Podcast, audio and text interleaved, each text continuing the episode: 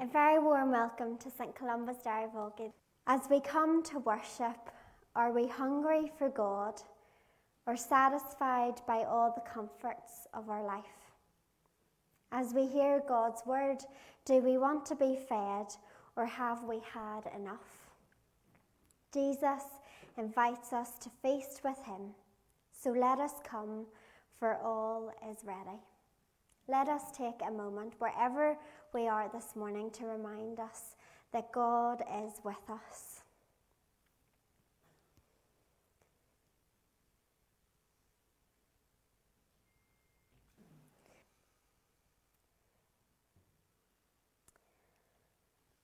Mark is going to bring our reading for us this morning. This morning's reading is from Ephesians 5, verses 15 to 20. Be very careful, then, how you live, not as unwise, but as wise, making the most of every opportunity, because the days are evil. Therefore, do not be foolish, but understand what the Lord's will is. Do not get drunk on wine, which leads to debauchery. Instead, be filled with the Spirit, speaking to one another with psalms hymns and songs from the Spirit. Sing and make music from your heart to the Lord, always giving thanks to God the Father for everything, in the name of our Lord Jesus Christ. This is the word of the Lord. Thanks be to God. Thank you, Mark, for our reading. So we come before God's word this morning, let us.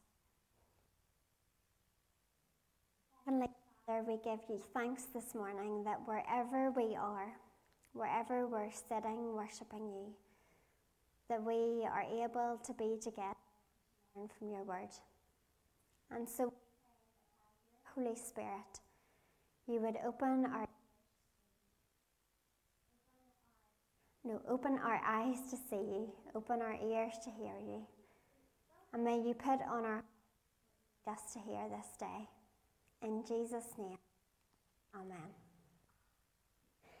I want you to think about something for a moment.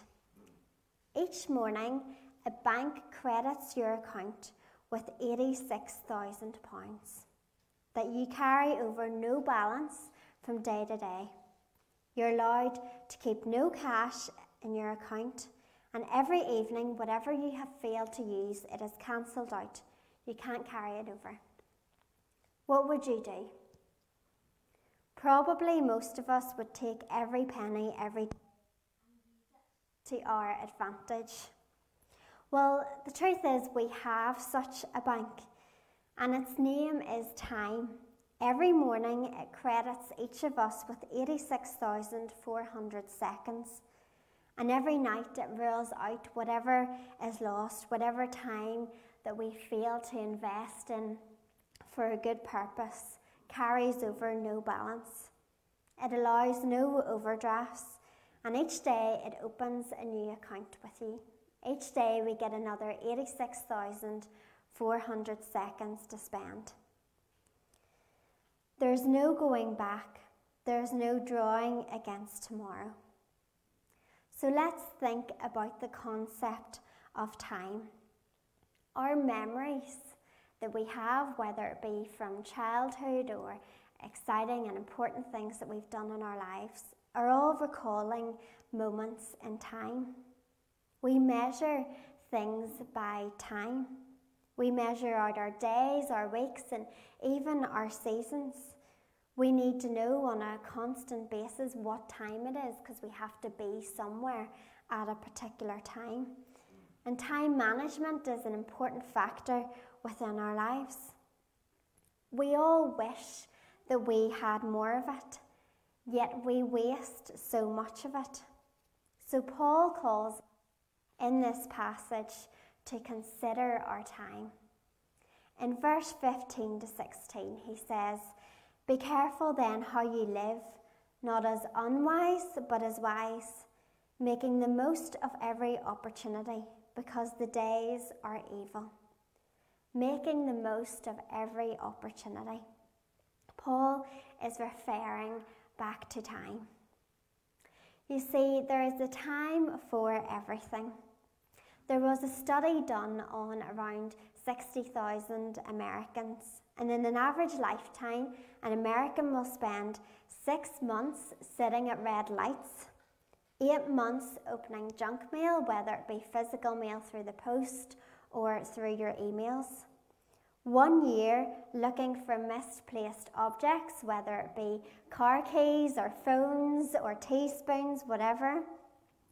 Two years unsuccessfully returning phone calls. Four years doing housework. Five years waiting in a queue. And six years eating. With this, we see there is a time for everything. And we know that passage so well in Ecclesiastes chapter 3, where it says there is a time for everything and a season for under the heavens, a time to be born and a time to die, a time to plant and a time to uproot, a time to kill and a time to heal, a time to tear down and a time to build, a time to and a time to laugh a time to mourn and a time to dance, a time to scatter stones and a time to gather them, a time to embrace and a time from embracing, a time to search and a time to give up, a time to keep and a time to throw away, a time to tear and a time to mend, a time to be silent and a time to speak a time to love and a time to hate, a time for war and a time for peace. The writer of this passage is Solomon, and he wrote Ecclesiastes towards the end of his years. He wrote it about a summary of what he had learnt about life. And as he pondered the times and cycles, he learned some things about how life operates. He learnt that there is a time for everything to happen and a time to do everything. Our world runs on a schedule. We're running from one thing to the next. Solomon makes it clear that there is a natural order of things in life, in birth, in death, in harvesting and planting. And when the time comes for the first to be done, it's inevitable that the time for the second thing will come at some point. And when it comes to something like planting and harvesting, you won't be able to do the latter unless you get the right time for the former. If you procrastinate, you don't plant your seeds at the right time, you miss the opportunity, which means you also miss the harvest. When we know it's time to do something, we need to take advantage of the opportunity before we miss out. And is saying. Planting and uprooting, which he talks about in this passage, can apply to different things in life. There's a time to settle down and a time to stay a while, but there's also a time when it's appropriate to uproot and to go somewhere else, maybe to move house or if you're changing ministry the time to be clear on when to do it. Don't wait too long for it can pass you by. That is what Solomon is teaching. But if you act too soon and you miss the remedy for the situation, timing is everything. So let's have a little look that uh, Solomon mentions and a time to throw away. Sometimes we get rid of things too soon, or maybe we don't get rid of things at all. I you ever watched that TV show about hoarders where they keep absolutely everything and won't give it away? In fact, sometimes they can't even get into their kitchen to put the kettle on because they have kept so many things over the years.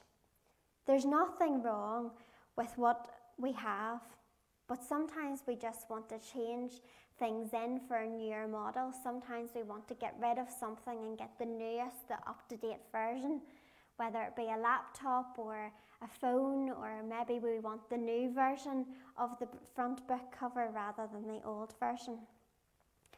It's not a wrong thing to do, but it's wise when we put a time to keep in that sentence into practice. When it can be fixed, or maybe do we need to keep it? Solomon says, a time to be silent and a time to speak. There's one that we could all learn something from. Knowing when to do each is crucial in our relationships. Timing can be everything here as well. If we don't speak up when we should, the moment can be lost forever and we can't go back to that moment and change what we have said. We should be quick to speak encouragement, but slow to speak criticism. Solomon is putting the obvious into perspective for us, but we need to be reminded of these things. Life is about seasons and it's about cycles. There's a time for everything, and everything has it. Timing is everything. Let's have a look at timing is everything. You've heard people say he was in the right place at the right time or he was in the wrong place at the wrong time.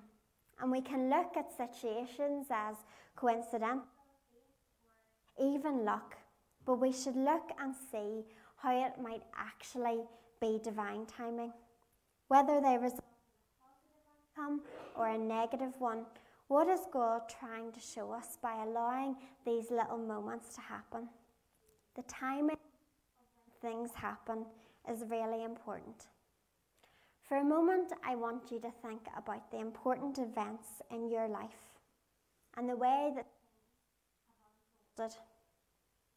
Was there ever a time when you looked back and realised had things out for you to be used in a specific way for such a time as this?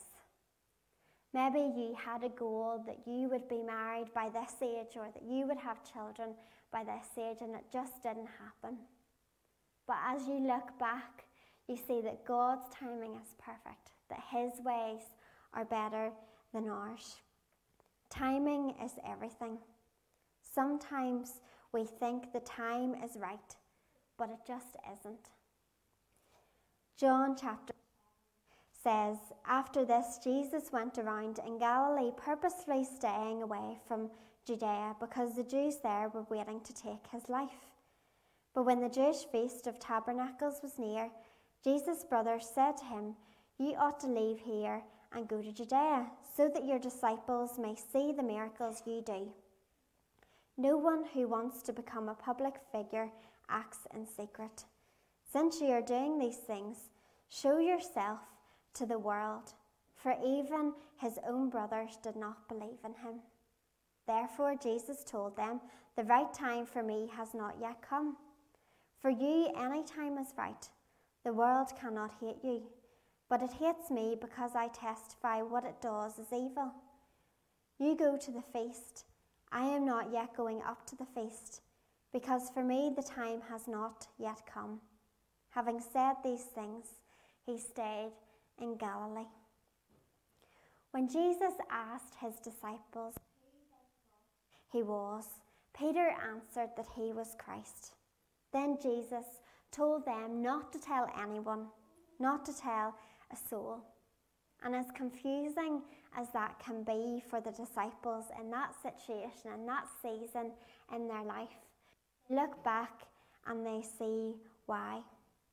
It's not that Jesus didn't want people to know that he was the Messiah. But the time for this to be made public had not yet come. Jesus did everything according to divine timing, and he knew the people would hear this message. What he waited. He trusted in his heavenly Father's divine timing. We should look to the Lord for the right things to do at the right time do something, results can be serious.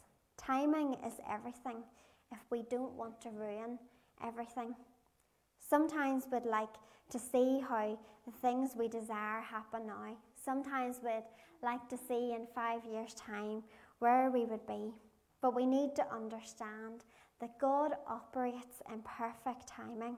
He causes things to happen with His infinite plan and His wisdom. He determines when the timing is right and not us.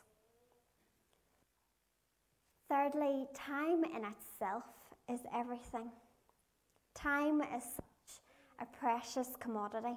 The older we get, perhaps, the more that we realise our world runs on time. We as humans are bound by time.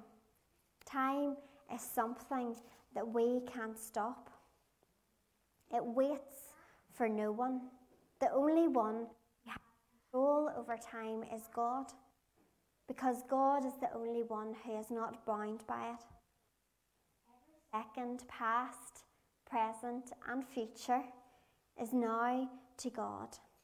He is the I am, not the I was or the I will be. He is the I am. But since everything on earth runs by time, we are forced to govern our lives by it. Therefore, since time is so precious, it would be wise for us to think about the time that we have. Ephesians 5 15 to 16 says, Be careful then how you not as wise but unwise, not as unwise but as wise, most of every opportunity because the days are evil. Now, in American Standard Bible, they change and they say making the most of your time. Making the time. You've heard the phrase time is of the essence, as if we need to do something immediately and we need to go somewhere. That indicates that there is a sense of urgency attached to something. It's about making a decision, it's about seizing the opportunity. If you wait too long, something may not turn out well.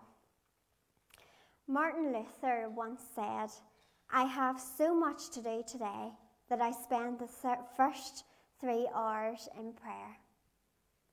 I want you to think about the last time that you had a really busy day. Like Martin Luther, did you get up and think, I have so much to do today that I'm going to spend this first three hours in prayer? Probably not. In fact, the last busy day I had, I didn't spend in prayer.